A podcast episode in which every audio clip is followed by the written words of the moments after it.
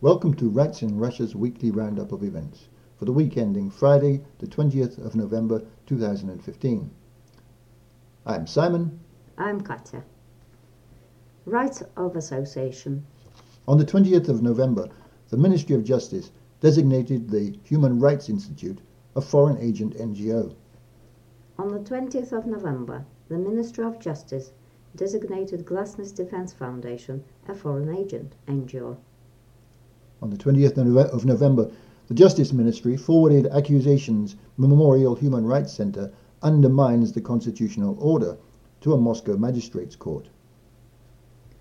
Freedom of expression. On the 20th of November, Demian Kudryavtsev confirmed he had bought the 33% owned by Pearson and Dow Jones in Vedomosti newspaper. High profile cases. On the 16th of November, Tajik national Zarina Yunusova was deported from Russia together with the body of her baby son, Umar Ali Nazarov, who died in Russian custody. On the 18th of November, St. Petersburg prosecutors said Umar Ali Nazarov had lived in un- unsuitable conditions. On the 16th of November, Memorial Human Rights Center designated Natalia Sharina, director of the Moscow Library of Ukrainian Literature, a political prisoner.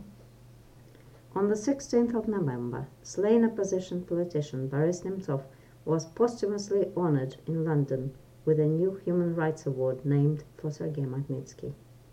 On the 17th of November, Rights Ombudsman Ella Pamfilova officially requested that Oleg Navalny be allowed urgently needed dental surgery outside the prison where he is held. On the 18th of November, in a closed trial, a Moscow court sentenced physicist Maxim Ludomirsky to nine years prison on charges of high treason. On the 20th of November, Syrian asylum applicant Gulistan Shahu Issa, staying at Sheremetyevo airport with her family, was fined 5,000 rubles for entering Russia illegally. Legislation. On the 18th of November, a group of State Duma deputies introduced a bill that would authorize the Constitutional Court to overturn international court decisions. Ukraine. Ukrainian military reported five soldiers killed on the 14th of November and one killed on the 15th of November.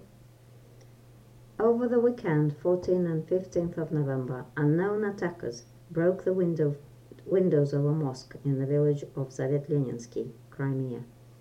For the sources of the news items in this report, please see the printed version on our website. That's goodbye from Simon. And goodbye from Katya. Thank you for listening.